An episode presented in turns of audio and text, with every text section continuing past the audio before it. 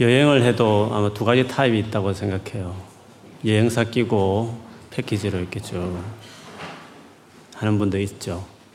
유익한 점은 어, 그 오랜 경력을 가진 가이드가 정말 그 그냥 책으로 보면 알 수 없는 깊은 그 유적지에 대한 그 나라에 대한 역사적인 배경과 또 사연들, 교훈 같은 것들을 참 음, 쉽게 이렇게 들을 수 있다는 점이 참 좋고 또 시간 전략도 되고 뭐 잘 때 먹을 거에 신경 안 쓰고 쭉 따라가면 되는 그런 장점이 있습니다.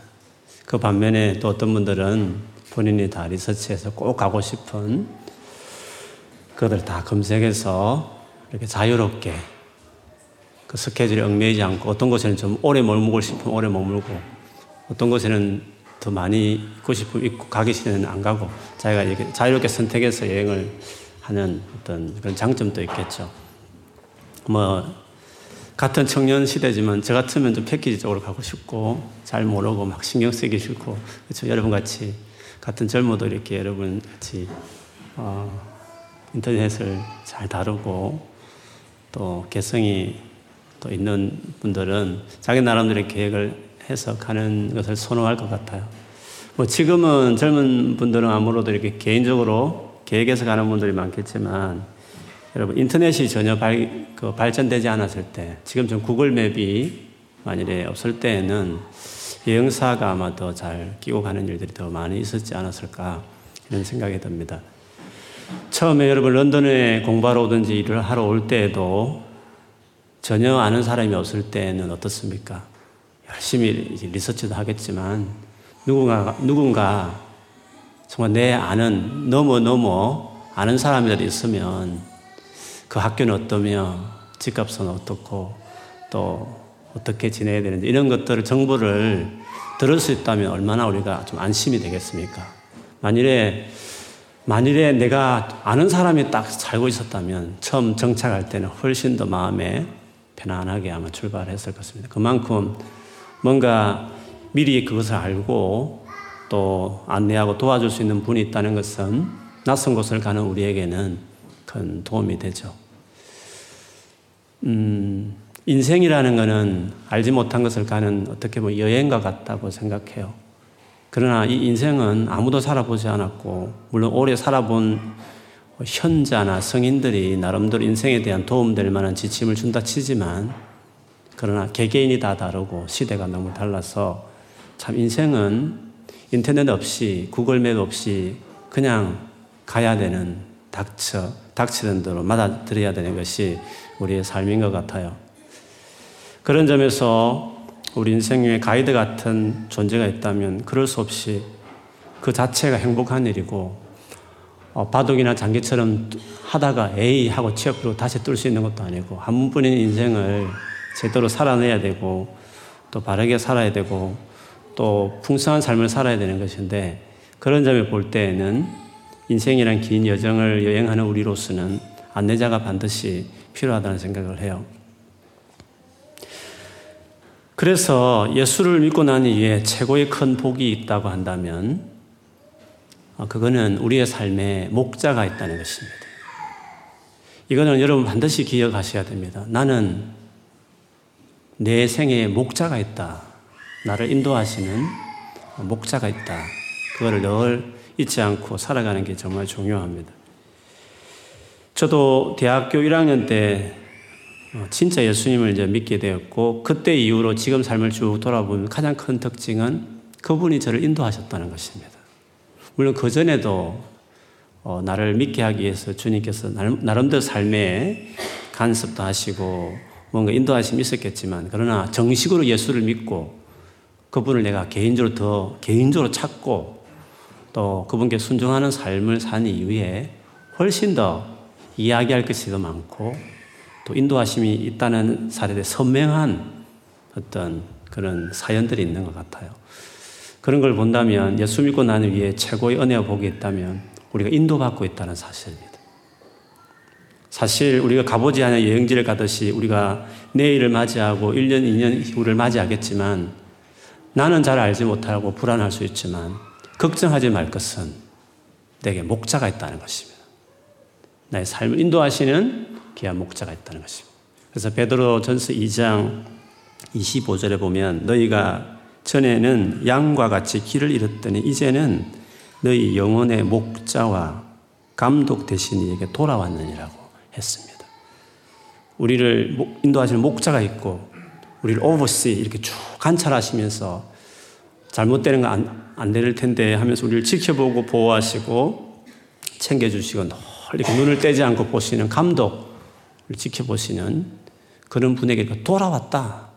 돌아왔기 때문에 돌아온 이후에 우리 매일매일 삶은 그 목자의 인도를 받고 그분의 돌보심을 입는 삶을 살고 있다. 그것이 우리 그리스도인의 삶이라는 것이죠. 그렇기 때문에 다윗이 했던 이 고백, 여호와가 나의 목자인 것으로, 목자이므로 나는 아무 부족함이 없다. 이런 고백을 할 수 있는 것입니다. 목자를 얻었기 때문에 내 인생은 아무 어, 부족함이 없다는 것이죠. 그래서 그 목자는 우리를 푸른 풀밭 실만 물가로 인도하신다고 정말 양인 우리를 위해서 가장 좋은 곳, 가장 풍성한 곳으로 늘 그분이 신경 써서 인도하시기 때문에 그 같은 목자를 내 인생에 얻었다는 것은 너무나 귀한 일이 아닐 수 없죠. 그래서 부족함이 없는 사람이다. 이렇게 하나님을 알게 시작할 때, 나를 인도하시는 하나님에 대한 믿음이 확실해질 때 우리는 이런 고백을 이제 하게 되는 거죠.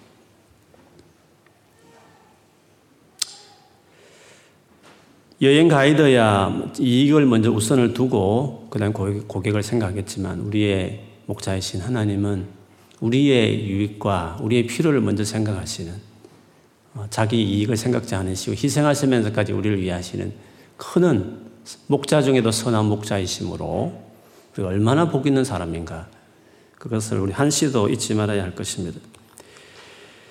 그런데 우리가 이렇게 하나님 인도를 받는 삶을 지금 들어섰음에도 불구하고 우리는 그 하나님 인도하시는 그 삶에 늘 기뻐하고 감사하는 건 아닌 것 같아요. 그 이유는 그 하나님 인도하는 방식이 우리가 원하는 것하고 곧 같지 않기 때문에 그렇습니다. 우리가 소위 인도받는다고 한다면 우리가 원하는 대로 술술술술 아무 문제 없이 술술술술 이렇게 되어지는 그런 인도를 기대하겠지만 그러나 하나님 우리를 인도하실 때는 그런 식으로 인도하지 않으신다는 거죠.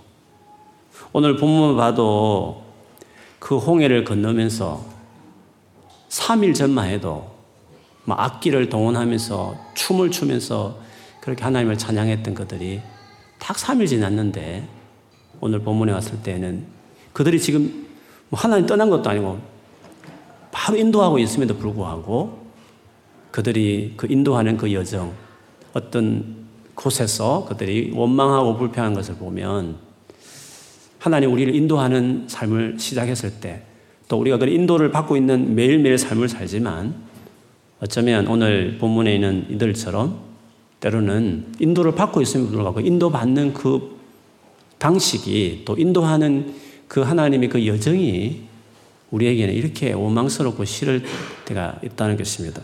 그런 점에서 뭐 이 광야에서의 삶이라는 것은 출애굽부터 해서 어, 신명기까지 쭉 이어지지만 우리가 예수 믿고 난 이후에 인도받는 인생에 들어섰음에도 불구하고 이렇게 원망하는 사람이 있는 반면에 또 그렇지 않고 주님이 정말 원하는 어떤 모습이 있는 것이기 때문에 우리가 어떻게 어, 인도받는 이 삶을 잘 누릴 것인가 어떻게 반응하며 살아갈 것인가 하는 것을 배우는 것은 정말 중요하다 생각을 해요.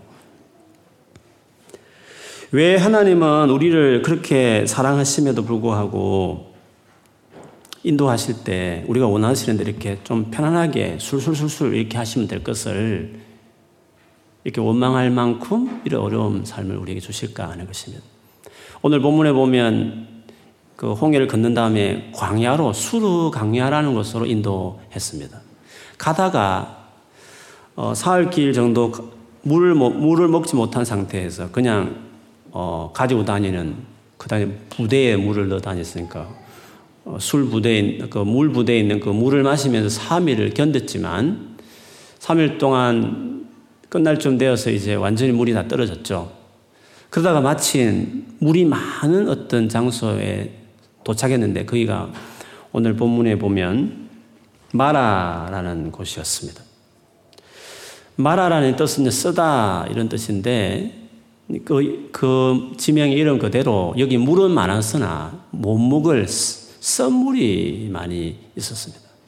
3일 동안 정말 물을 아끼면서 아끼면서 어, 이렇게 목마르게 왔는데 그래서 물이다 싶어서 달려가서 마셨는데 도무지 먹을 수 없는 물이었으니까 그들의 그 실망이라는 것은 크게 기대했다가 기다렸다가 뭐 됐다 싶은데 그게 아니었을 때 어떤 상실감이라는 것은 아마 더 컸을 거예요. 그래서 이 백성들이 막 오망하면서 그런 모습을 여기서 볼 수 있습니다. 왜 하나님은 우리를 인도하실 때 이렇게 하실까? 광야를 넣고 사흘을 물을 없는 곳을 지나게 하시고 그래서 또 도착했는데 거기서도 또 물이라는 것이 썸물 같은 이런 것들을 마시는 이런 여정으로 우리의 인생을 이끄실까 하는 거죠. 하나님께서 우리에게 우리의 삶을 예수 믿은 이후에 이런 식으로 이끄는 데에는 여러 가지 이유가 있겠지만 가장 큰 이유는 우리가 우리가 생각하는 것보다도 많이 망가져 있는 존재이기 때문에 죄로 말미암아 오염되고 더럽혀진 그런 우리 안에 그런 죄인된 모습이 많이 있기 때문에 그것을 새로 바로잡고 그것을 새롭게 하는 것을 위하여서 이런 여정을 이끌어 가시는 거죠. 물론 우리가 죄인이라고 했을 때 이 부분에 대해서 쉽게 공감을 못할 수도 있습니다.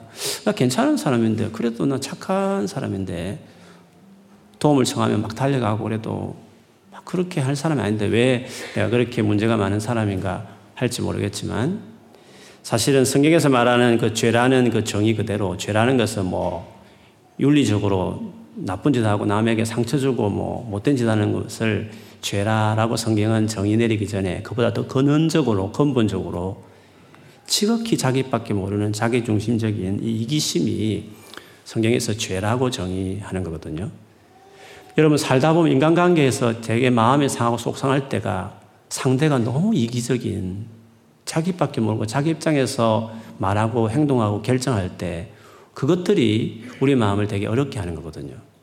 근데 그것이 한두 번이 아니라 그 사람이 인격이 돼 있을 때, 그 사람의 그 성품이 되어버리고 댐댐이가 되어버렸을 때는 그게 되게 어려운 겁니다. 우리가 결혼할 때 배우자가 뭐 특별히 나쁜 게 있습니까? 대충 보면 괜찮아서 결혼하지만 그렇게 결혼해서 많은 어려움을 겪는 이유는 윤리적으로 되게 나빠서가 아니라 그, 그 자기밖에 모르는 아담이 선악과 따먹을 때 그 바로 그 태도. 내가 하나님이 되겠다. 내가 중심이다라는 그것이 우리의 근본이 되어버렸기 때문에 그것이 결국 어, 잠시 잠깐 행동 드러나는 어떤 나쁜 짓하고 사기치고 뭐 못된 짓 하는 것 말고 어떤 이 댐댐이 자체가 인격 자체가 너무 자기중심적이기 때문에 그것이 오래 살다 보면 마음을 너무 어렵게 하고 실정나게 만들고 그것이 그런 행동이 작은 말들 말 말투 하나 어떤 하나하나 행동들이 쌓이다 보면 분노가 되고 나중에는 분노를 넘어서면 아예 포기를 해버리고 살아가는 그런 식의 인생이 되는 거죠. 그런 점에서 하나님은 우리 안에 갖고 있는 이 죄라는 게 자기 중심주의 죄라는 게 얼마나 심각한 것을 아셨기 때문에 구원한 자기 백성들을 그것을 어, 뿌리 뽑기 위해서 그것을 바꾸기 위해서 사실은 광야라는 이 여정을 들여보내게 되는 거죠. 그래서 그냥 마냥 좋은 일만 생기고 아무 문제가 없으면 사실은 이 죄의 모습, 가장 근본적인 죄의 모습이 드러나지 않죠.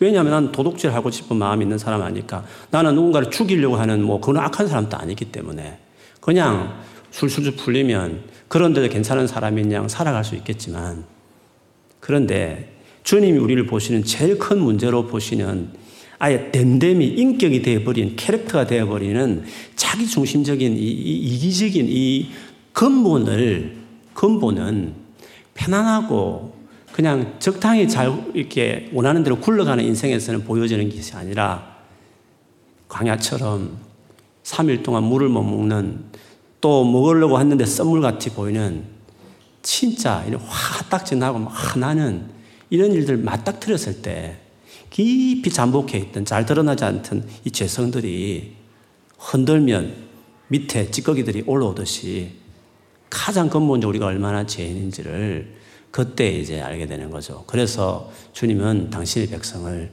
사랑하셨어. 네가 얼마나 죄인이며 얼마나 네가 이기적이며 네밖에 모르는 사람인 것을 그거를 직면하게 하고 그것을 스스로 보게 함으로써 어, 우리를 온전하게 하는 그 일을 하고 싶어 하시는 것입니다. 그래서 주님께서는 우리를 단지 술술술 잘 풀리는 인생으로 인도하는 것이 아니라 그 시편 23편 3절에 내 영혼을 소생시키시고 자기 이름을 위하여 의의 길로 인도하시는도다 하신 것처럼 의의 길로 인도하시는 것입니다. 우리를 잘 풀리는 인생으로 인도하는 것보다도 할 수만 있으면 물론 잘 되게 하는 것을 저는 한다고 생각해요. 근데 하나님은 더그 인도함의 목적에 있어서는 의의 길로 인도하시는 것입니다. 그거는 당신의 아주 큰 결심입니다. 자기 이름을 위하여 당신의 명예를 걸고라도 우리를 바른 길로, 의의 길로 인도하시겠다. 그렇게 말씀을 하셨습니다. 그렇기 때문에 하나님의 인도하는 그 이유와 인도함에 있어서 목적이 그러하기 때문에 어떨 때에는 우리가 원하는 방식으로 우리 인생이 풀리지 않는 것 같고 어쩌면 오늘 본문의 수로 강야와 마라 같은 곳에 도달한 같은 경험을 우리 인생에 많이 하는 것입니다. 그 하나님의 본 마음을 우리가 잘 이해해야 하는 거죠. 그러면 주님은 어차피 이런 식으로 당신의 이름을 위해서라도 인도하실 텐데, 의의 길로 우리를 인도해 가실 텐데, 그러면 우리가 그런 인도함을 받는 사람으로서 우리가 어떠한 마음가짐으로, 어떠한 태도로 그분과 동행해야 되느냐 하는 것을 오늘 본문을 통해서 볼 수 있습니다. 이 같은 어떤 인도를 경험하기 시작했을 때 백성들은 오늘 본문에 본 것처럼 원망하기 시작했습니다. 어, 잘 돼야 되는데 왜 이러냐고, 왜 엎친 데 덮친 격으로 계속 어렵냐고 이렇게 막 원망하기 시작했죠. 그러나 모세는 모세가 보여준 태도는 25절에 보면 모세가 여호와께 부르짖었더니 부러짓는 모습이 나오죠. 여러분, 자기 중심성에서 하나님 중심으로 바뀌는 데 있어서 꼭 필요한 우리에게 반드시 길러져야 되고 익숙해야 될 행동 중에 하나가 기도입니다. 기도가 자기 삶에 세틀이 안 된 사람은 자기 중심적인 사람입니다. 기도가 뭡니까, 여러분? 기도라는 것은 내 기도를 들으신 그분에 의지하는 겁니다. 기도를 하지 않는다는 것은 그분을 의지하지 않고 자기가 자기 계획과 노력으로 살만하다는 거죠. 살만하다는 거죠. 그렇게 열심히 기지 않더라도 잘 살아왔고 앞으로도 잘 살아갈 거다 이런 생각이 드는 거죠. 그래서 하나님께서 때로는 기도를 가르치기 위해서 본심은 아니지만 우리에게 내 힘으로 감당이 안 되고 그래서 간절히 그분을 찾을 수밖에 없게 나 중심으로 내 스스로 매니지 할 수 있는 인생에서 매니지가 잘 안 돼서 그분을 찾을 수밖에 없고 그래서 중심축이 하나님께로 이동하게 하는 이 과정처럼 기도의 어떤 삶을 살게 이끌어가는 거죠. 그걸 가장 잘 배울 수 있는 백그라운드는 고난입니다. 그렇지 않습니까? 고난이 없어도 기도를 잘하는 사람들은 하나님 중심이 된 겁니다. 그래서 어려움 없어도 기도 삶 자체가 즐겁고 그 자체가 감격스럽기 때문에 바울처럼 그리스도를 아는 지식이 너무 고상해서 그냥 기도하고 더 열망을 갖고 갈망하게 되는 거죠. 그러나 자기 중심성에 아예 똘똘 뭉쳐 있는 원죄를 가진 사람들은 그게 쉽지 않은 거죠. 어려움이 닥치면 엎드리고 어려움이 없으면 또 멀리하고 이것은 아직도 이게 그 중심의 주인이 로드십이 아주 안 바뀐 것이에요. 그래서 주께서는 그 고난을 통해서 하나님을 고난이 그 C.S. 루이스, 루이스 말처럼 고난은 나 좀 봐라고 하는 하나님의 확성기라고 말하는 것처럼 너무 자기를 보지 않고 당신을 찾지 않기 때문에 고난을 통해서 자기를 보도록 자기를 찾도록 하기 위해서 본심은 아니지만 그 어려움을 하나님이 이렇게 허용해 그 어려움을 그냥 이렇게 당하도록 직면하게 두시는 이런 하나님의 마음이 있는 것입니다. 그래서 고난을 딱 다칠 때 그때 우리가 기도의 자리에 딱 가는 것이 그게 하나님이 딱 처음에 딱 마음에 드는 겁니다. 조금 힘들고 어려울 때 사실 그렇지 않더라도 모든 일에 기도와 간구로 다 해야 되지만 모든 일에 하나님 앞에 기도할 수 있는 그렇다고 그 기도라는 것이 내가 할 도리를 안 한다는 뜻 아닙니다. 또 하나님이 그렇다고 해서 우리가 할 도리를 기도한다 해서 당신이 다 해주는 것도 아닙니다. 하나님이 얼마나 독립적으로 우리를 키우기 원하시는 인격적인 하나님인 것은 여러분 잘 알 겁니다. 계속 나누었기 때문에. 그 기도가 우리의 게으름의 방편이나 우리가 해야 될 일 안 하는 목적으로 하는 건 아닙니다. 하나님이 우리가 할 일 다 하시지만 우리가 다 해도 하나님이 같이 해서 도와주시고 격려해 주시고 더 잘 되게 하시고 이런 일들이 있는 것이죠. 그런 점에서 우리는 반드시 어렵고 힘든 일이 있을 때 그때야말로 기도를 배울 수 있는 좋은 찬스예요.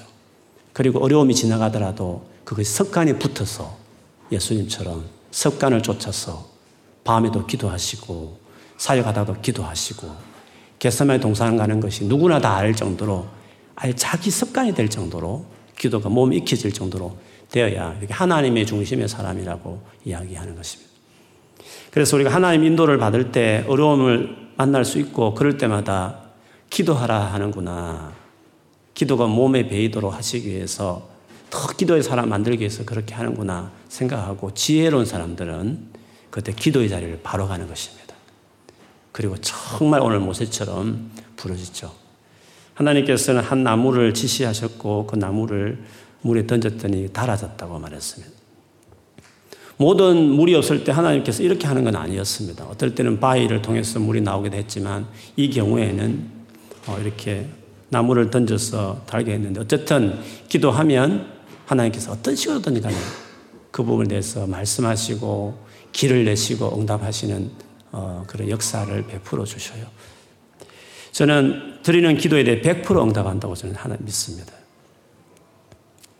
어, 만일에 응답하지 않는다 하더라도 더 좋은 방식으로 하나님께서 반드시 우리가 기도하면 하나님 그걸 신경을 써요. 자식이 기도했기 때문에.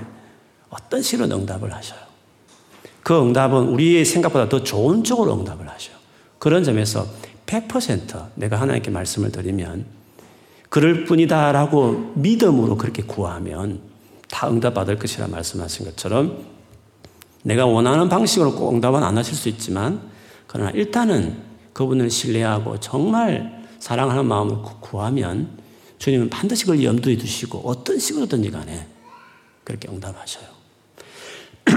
다윗이 바세바하고 잠자리 한 이후에 그 아들을 하나님이 데려가시잖아요. 다윗이 그걸 놓고 일주일을 금식했는데 하나님이 결국 데려가셨죠. 그러나 하나님께서 그 바세바하고 또 나중에 정식으로 결혼한 상태에서 낳은 솔로몬을 자기 뒤에 이제 왕으로 세우죠. 그것은 그 아들을 결국 죽이고 데려갈 때 다윗의 기도가 거절된 것처럼 보일지 모르지만 그 드린 그 기도를 하나님께서 기억하셔서 솔로몬을 여디디야 하나님의 사랑을 입은 자라는 별명까지 붙여주면서 그 솔로몬을 그 다음 왕으로 세우잖아요. 그처럼 거절되는 기도는 없어요. 그 하나하나는 거절된 것을 보일지 모르지만 그 기도 자체는 하나님 반드시 그 기도 드린 것을 기억해 하셨다고 그 자식을 생각해서 실망할 자식을 생각해서 반드시 어떤 유든지 다른 방식으로든지 당시 우리의 삶에 응답을 하시는 분. 그런 점에서 100% 우리가 드린 모든 기도에 대한 100% 어떤 식으로 하나님께서 반응한다. 그래 우리 드린 기도에 대해서 그냥 입 딱 다물어 버리고 그냥 없는 것으로 하는 것이 아니라 어떤 식으로든지 반응한다. 반응한다는 점에서 저는 100% 응답이라는 말을 쓰는 거죠. 그래서 하나님 반드시 기도에 응답을 하셔요. 그렇기 때문에 기도하는 사람이 된다는 건 너무너무 우리 인생에 중요한 일인데 주님 우리 어려울 있을 때 그런 일들을 기도하기를 바랍니다. 기도를 배울 수 있는 최고 좋은 학교는 그래서 고난이다 말할 수 있습니다. 어, 야고보서 5장 13절에 너희 중에 고난 당하는 자가 있느냐 그는 기도할 것이요. 그렇게 야고보가 이야기했습니다. 고난은 기도하라고 하는 하나님의 사인이고 기도를 배우라고 하는 학교에 어, 어더 미션을 주는 것 같은 것이에요. 고난 당하는 자가 있느냐? 그러면 저는 기도할 것이라고 말했습니다. 야고보는 여러분 알잖아요. 낙타 무릎이라면 일컬어지는 딱딱한 어, 그리고 낙타는 늘 이렇게 쉴 때 무릎 꿇고 있잖아요. 그래서 야고보를 일컬어 낙타 무릎이라고 말을 하는데 그 야고보서 쓴 책에 보면 1장에도 믿음으로 구하고 조금 더 심하자 기도를 말하지만 끝, 끝장 5장에 가보면 얼마나 많은 의인의 기도, 엘리야를 예를 들고 뭐 이런 기도를 장로를 청해서 기름을 바르고 기도하라고 병든 자를 어, 나을 것이라 이런 기도의 가르침을 야고보가 많이 말하죠. 어, 그런 점에서 야고보의 표현대로 기도의 사람 야고보가 건면하기를 환란이 당했다면 저는 기도할 것이요라고 말한 것처럼 기도를 시작하고 배워야 되는 것입니다. 그래서 주님이 우리를 인도하실 때 환란을 주시는 이유는 이제 기도하는 기도 수업 시간이야. 이 과목은 이제, 이제 필수 과목 기도를 배우기 위해서 이제 공부하는 시간이니까 수강 잘 들어왔어. 이렇게 하면서, 어, 그렇게 하는 것이에요. 그때, 그때 막 원망하지 말고 백성들처럼, 모세처럼 이제 기도 과목을 배우는 어, 학기를 맞이했기 때문에 그런 학기다 생각하고 열심히 주님 앞에 부르짖고 기도하면 하나님께서 어떻게 일하시는지 그런 것들을 통해서 중심축이 나에게서 하나님께로 옮기는 그 과정들이 그 이루어지는 것입니다. 기도의 과정, 기도한 이후에 하나님 일하심들 이런 경험을 하면서 그런 사연들이 쌓여가, 쌓여가기 시작하면서 이제 내 중심적인 죄인에서 내밖에 모르는 내 힘으로, 내 계획으로, 열심으로, 밤낮으로 내가 매니지 하는 인생에서 이제 하나님을 의지하면서 그러면서도 열심히 하는 딱 밸런스가 있는 내가 아주 독립적으로 건강하게 열심히 살면서 그러나 하나님을 철저히 의지하는 이 아주 세트리 딱잘 되어 있는 어, 그런 건강한 인격으로 이제 자리 잡게 되어가는 것이죠. 두 번째 하나님께서 우리를 인도하실 때 이렇게 어려움을 주시는 식으로 인도하시는 이유는 26절에 이야기하는 대로 너희가 그 25절 끝에서 거기서 여호와께서 그들을 위하여 법도와 윤례를 정하시고 그들을 시험하실세 너희가 너희 하나님 나 여호와의 말씀을 들어 순종하고 내가 보기에 의를 행하며 내 계명의 길을 기울이며 내 모든 규례를 지키면 내가 애굽 사람에게 내린 모든 질병 중 하나도 너희에게 내리지 아니하리니 나는 너희를 치료하는 여호와임이라. 윤리와 법도와 계명을 정하시고 그들이 순종하고 또 지키는 사람으로 세우기 위해서 그런 것들을 테스트하기 위해서 하나님께서 이런 상황을 두신다고 이야기했습니다. 그래서 어려움을 당했을 때 어떤 사람은 멀리 멀리 주님을 떠나는 사람도 있고 기도의 자리도 떠나고 순종하는 자리도 떠나는 사람도 있는 반면에 역설적으로 정반대의 길을 가는 사람도 있어요. 그 어려움을 당했을 때 기도의 자리에 납작 엎드린 사람이 있고 오히려 그때 더 말씀 붙들고 자기 자신을 돌아보면서 회개하면서 하나님 말씀에 순종하는 쪽으로 나가는 사람이 있는 거죠. 지금 성경에서 말하고 싶어 하는 것은 주님 오늘 본문에 보여주는 우리에게 말하는 어, 그 겉면은 기도의 자리로 그래도 말씀 순종하는 자리로 가라. 나를, 나를, 나의 인도를 받을 때는, 나와 동행할 때는 그런 태도를 가져야 되는 것이다. 그렇게 주님 우리에게 말씀하시는 거죠. 사실 광야를 이렇게 지나게 한 목적도 주님이 그렇게 말씀하셨어요. 신명기 8장 2절 3절에 보면 내 하나님 여호와께서 이 40년 동안에 내게 광야 길을 걷게 하신 것을 기억하라. 이는 그 이유는 너를 낮추시며 너를 시험하사 내 마음이 어떠한지 그 명령을 지키는지 지키지 않는지를 알려 하심이라. 너를 낮추시며 너를 줄이게 하시며 또 너도 알지 못하며 내 조상들도 알지 못하던 만나를 내게 먹이신 것은 사람이 떡으로만 사는 것이 아니요 오직 여호와의 입에서 나오는 모든 말씀으로 사는 줄을 내가 알게 하려 하심이니라 라고 말했습니다. 그래서 고난 중에서 광야의 길을 통해서 하나님의 말씀을 로 살아야 되겠다. 이것을 배우기 위해서 그렇게 하셨다는 거죠. 근데 어떤 사람은 고난받으면 더 불순종하는 길을 갈 것 같이 보이지만 고난을 통해서 더 순종한 사람이 되는 경우가 더 많은 것을 어, 성경은 기록해요. 시편 119편 그 성경을 되게 사랑하는 시인이 쓴 119편 67절에 보면 이런 말이 있습니다. 고난 당하기 전에는 고난을 당하기 전에는 내가 그릇 행하였더니 이제는 주의 말씀을 지키나이다. 그 조금 밑에 71절에 가도 고난 당한 것이 내게 유익이라 유익이라 고난 고난 당한 것이 내게 유익이라 이로 말미암아 내가 주의 윤례들을 배우게 되었나이다. 라고 말했습니다. 고난이 기도도 배우게 하지만 고난이 말씀을 순종하는 사람으로 우리를 길러내요. 왜 고난이 말씀을 순종하는 사람으로 길러낼까요? 고난 없이 정말 은혜스러운 설교 듣고 너무 감동스러운 신앙 서적 읽고 주옥 같은 강연 듣고 막 은혜로운 그 YMTT에서 훈련 받고 그러면 그런 식으로 믿음이 자라면 안 되는가? 그런 식으로 말씀에 순종하는 사람이 되면 안 되는가라고 생각할 수 있잖아요. 근데 그게 다 도움이 돼요. 시작과 같고 그것이 쌓여서 순종하는 길로 가지만 진짜 순종은 깊은 내면에서 바꾸어져서 인격으로 이렇게 밖으로 나올 정도의 어떤 순종으로 나가는 것은 고난이라는 이 또 재료가 필요해요. 그것도 다 연결되었어. 그래서 믿음 좋은 사람 치고 말씀에 순종하는 사람 치고 성경에 고난 없이 된 사람 있습니까? 아브라함을 생각해 보십시오. 요셉을 생각해 보십시오. 모세를 생각해 보십시오. 다윗을 생각해 보십시오. 다니엘을 생각해 보십시오.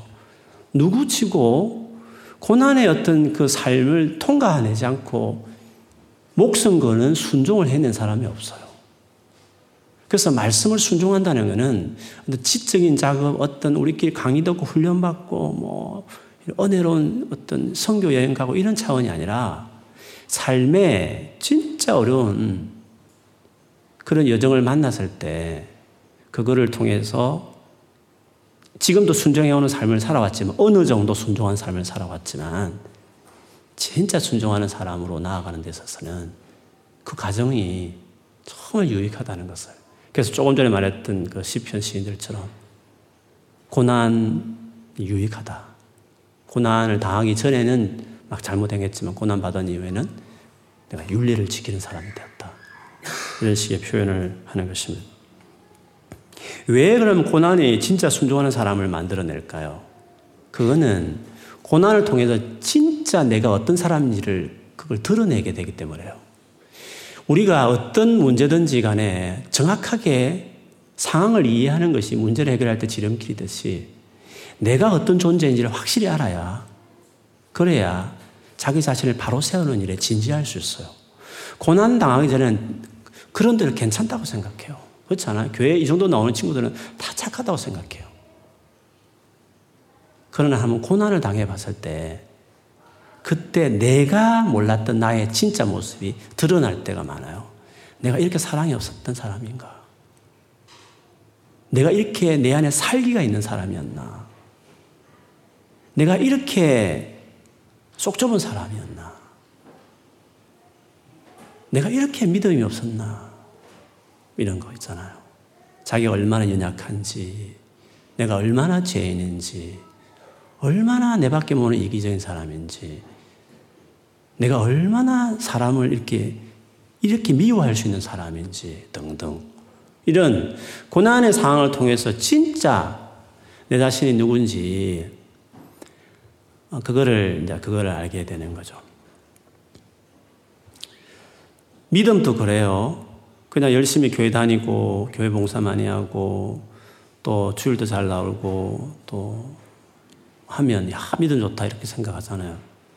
그런데 어느 순간에 고난을 당해보면 믿음이 없는 것을 자기가 자기를 알아요. 그래서 우리 게 특별히 런던에서 신앙생활 이렇게 하다 보면 그런 고백을 많이 하죠. 진짜 내가 믿음이 없었구나. 이런 깨달음을 많이 가져요. 어, 저도 그렇지만 믿음 괜찮은 줄 알았는데 좀 어려움을 당하니까 이렇게 나자빠지는 아이들이 있거든요. 아, 믿음이 없었구나, 이 친구는. 이걸 깨닫는 거죠. 어떻게 도와줘야 되지?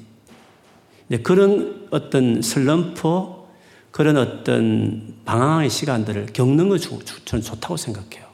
그걸 겪으면서 자기의 믿음의 그 현주소를 보는 거죠. 한국 다닐 때는 믿음이 좋다고 생각했는데 자기도 그렇게 생각했고 주변에 다 말을 했는데 막상 어떤 어, 혼자 떨어진 이곳에서 살다 보면 자기의 믿음의 현주소를 드디어 이제 직면하게 되는 거니까 그게 어떤 건강한 믿음을 나가기 위한 초기의 단계로서 좋은 거죠. 그걸 아는 것이 믿음을 키워하는 데 중요한 거니까.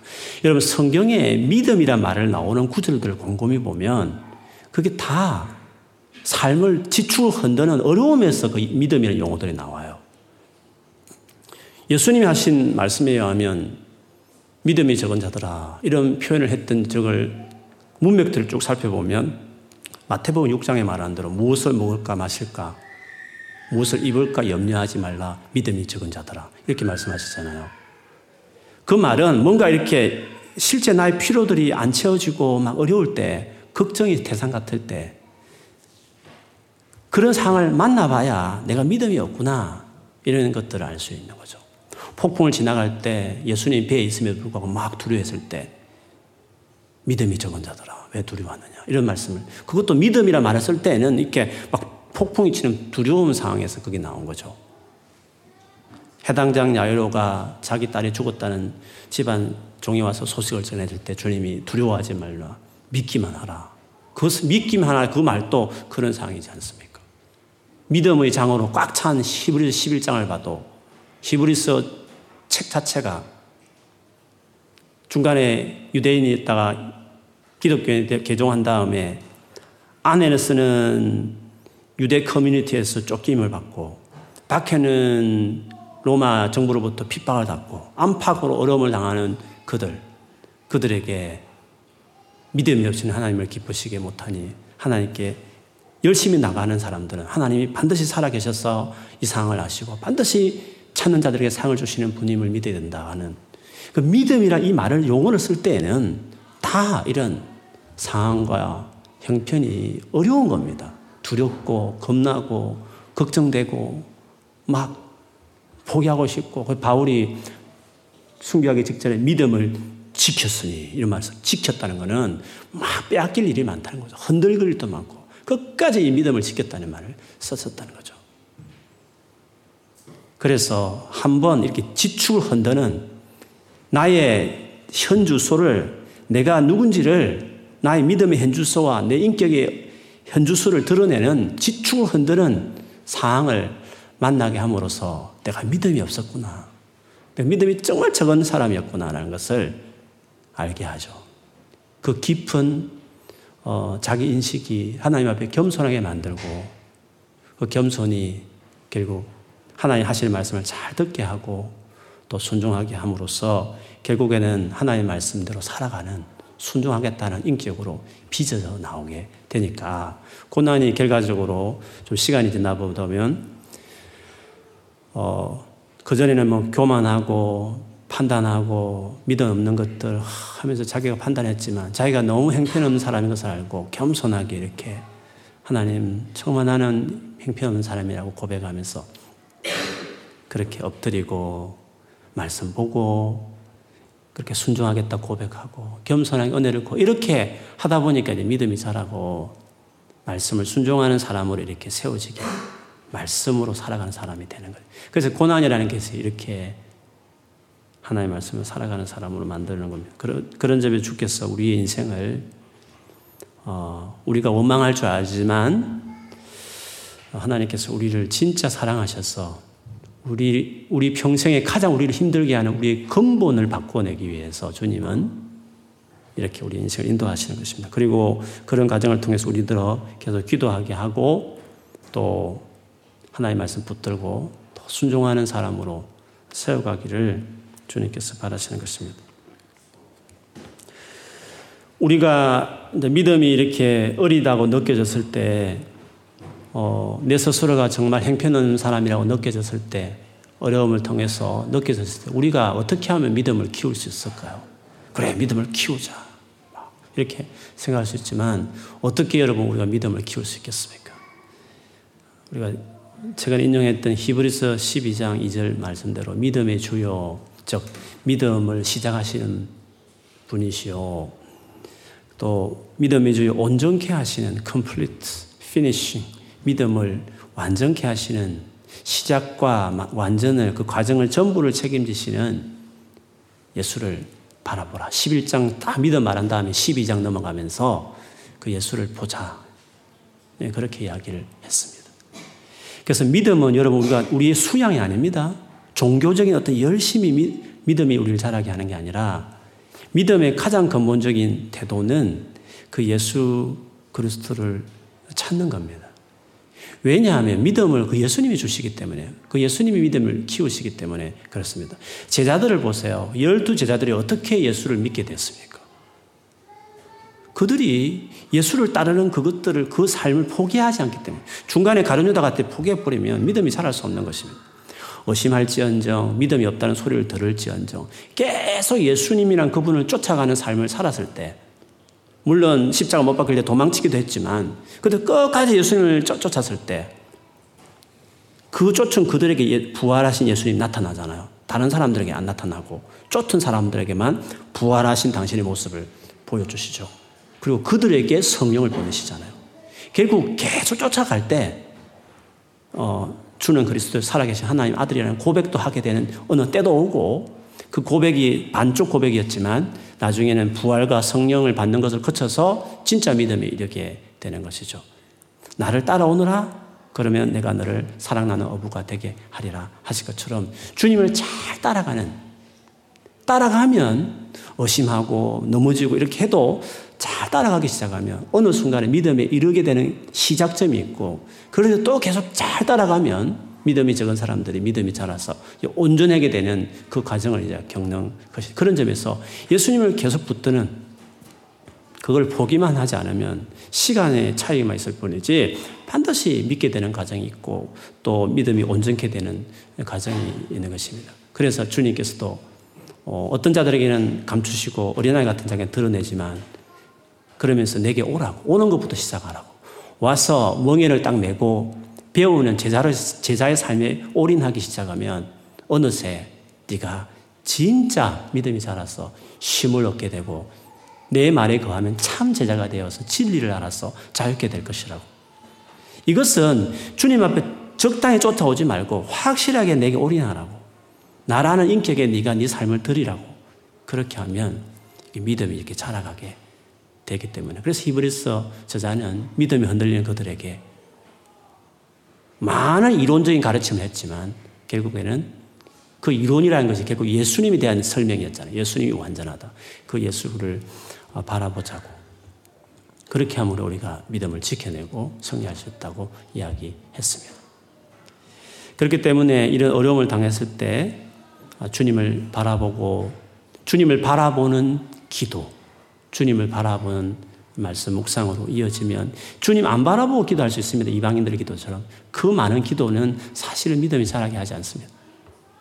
주님을 바라보게 하는 기도, 그리고 주님을 붙들게 하는 그분이 누군지를 알게 하고 신뢰하게 하고 복음을 더 알게 하는 식의 말씀, 묵상들이 주님께 나아가게 하는 말씀으로 나아가기 시작할, 말씀이 되어지기 시작할 때 믿음이 자라게 되는 거죠. 그래서 여러분이 아무리 믿음이 어리고 그 부족해도 그렇다 치더라도 행편없다 혹시나 그렇게 생각하는 분이 계실지 모르겠지만 그렇다 치더라도 그 예수님 딱 붙들고 놓지 않고 쭉 하면 그분이 믿음을 스타팅하게 하고 자라게 하시고 온전케 하는 그거를 그분이 그 믿음이란 그분의 처음부터 마지막을 손에 쥐고 계신 그분께서 우리에게 주시기 때문에 우리가 할 일은 그분을 쫓아가는 그분을 신뢰하는 것만 잘해주면 되는 거죠. 어려울 때 부르짖어 기도하고 또 그런 못난 모습 드러나지만 그런 가운데 더 말씀으로 자기를 세워가면서 주님을 쫓아가기 시작하면 주님이 믿음의 사람으로 세워서 쉼과 자유를 경험하는 것입니다. 오늘 본문에서는 마치 그걸 상징하듯이 그들이 마라를에서 지나서 그 다음 간 곳이 엘림이라는 곳이었습니다. 엘림이라는 곳에 갔더니 물샘 열둘과 종려나무 이런 그루가 있었다 했습니다. 오아시스죠. 광야에서 이런 물이 철철 있는 곳을 간다는 건 너무 놀라운 일이 아닐 수 없습니다. 앞에 이런 마라를 지나게 하고 물 없는 사흘길을 지나가는 코스도 하신 하나님께서 그럼에도 불구하고 그냥 주지 않고 부르짖을 때 주시는 이런 어떤 프로세스를 밝게 하셨던 이유가 오늘 주님도 말씀하셨지만 어, 부르짖는 모세의 기도를 듣고 그리고 이것을 통해서 저들이 말씀에 순종하는지 안 하는지를 테스트하기 위해서 이런 상황을 주셨다고 언급하셨는데 그리고 그 과정을 거친 다음에 엘림에 도착하듯이 우리가 주님의 사람으로 온전히 세워지기 시작하면 엘림에 도착하는 인생같이 예수님의 표현대로 쉼을 얻으리라. 자유케 되리라. 영원히 목마르지 않게 되리라. 하시는 어떤 믿음의 어떤 여정에 딱 자기가 세워지게 되는 것입니다. 이 짧은 오늘 홍해를 건넌 이후에 이 짧은 이 토막의 이야기는 출애굽 이후에 강야 전체를 써머리하는 하나의 여정이었고 예수를 믿은 이후에 가나안 땅에 마치 이스라엘 들어가듯이 우리가 약속을 취해내고 쟁취하고 그 전략물을 나누는 같은 승리의 삶에 들어가기 위한 그 강야 생활 안에서 우리가 어떤 것이 필요한지 하나님 어떻게 우리를 인도하시는지에 대한 아주 짧은 어떤 어, 그 강야 생활의 것을 정리해 놓은 같은 토막이 오늘 본문이었습니다. 이것들이 학대판이 이제 뭐 앞으로 이루어지는 출애굽 전체와 민수기와 신명기까지 이르는 말씀이 되겠죠. 어쨌든 주님이 우리를 이렇게 인도하신다는 것, 이 마음을 본심을 잘 이해하고 어, 주님과 함께 인도함을 시작한 스타팅한 여러분들이 그 과정에서 오늘 주님이 요구하는 이 삶을 잘 호응하시면 우리의 삶 안에 엘림 같은 삶이 이루어지고 풍성함을 경험하게 되실 것입니다. 이 밤에 주 앞에 부르짖는 밤이 되기를 축복합니다. 더 말씀 붙들고 내 삶을 흔드는 많은 일이 있을 때마다 나의 실체를 발견하고 말씀으로 자기를 바꾸는 음, 그걸 힘들어하지 말고 자기를 자꾸 세워가는 여정을 보내는 여러분 되기를 축복합니다. 아멘. 우리 마지막 오늘 불렀던 찬송 주님 말씀하시며 찬양하고 우리 기도합시다.